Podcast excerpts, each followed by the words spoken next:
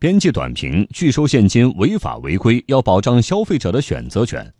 人民币现金作为法定货币，体现国家信用，是最基础、最广泛使用的支付工具之一。而且，当前公众对支付手段的需要是多元化的。我国幅员辽阔，人口众多，地域差异大，城乡发展不平衡，消费者支付需求多种多样，现金支付习惯和偏好仍然广泛存在。因此，拒收人民币现金，既损害了人民币的法定地位，也损害了消费者对支付方式的选择权。我们应当在接收现金支付的前提下，鼓励采用安全合法的非现金支付工具，保障消费者在支付方式上的选择权。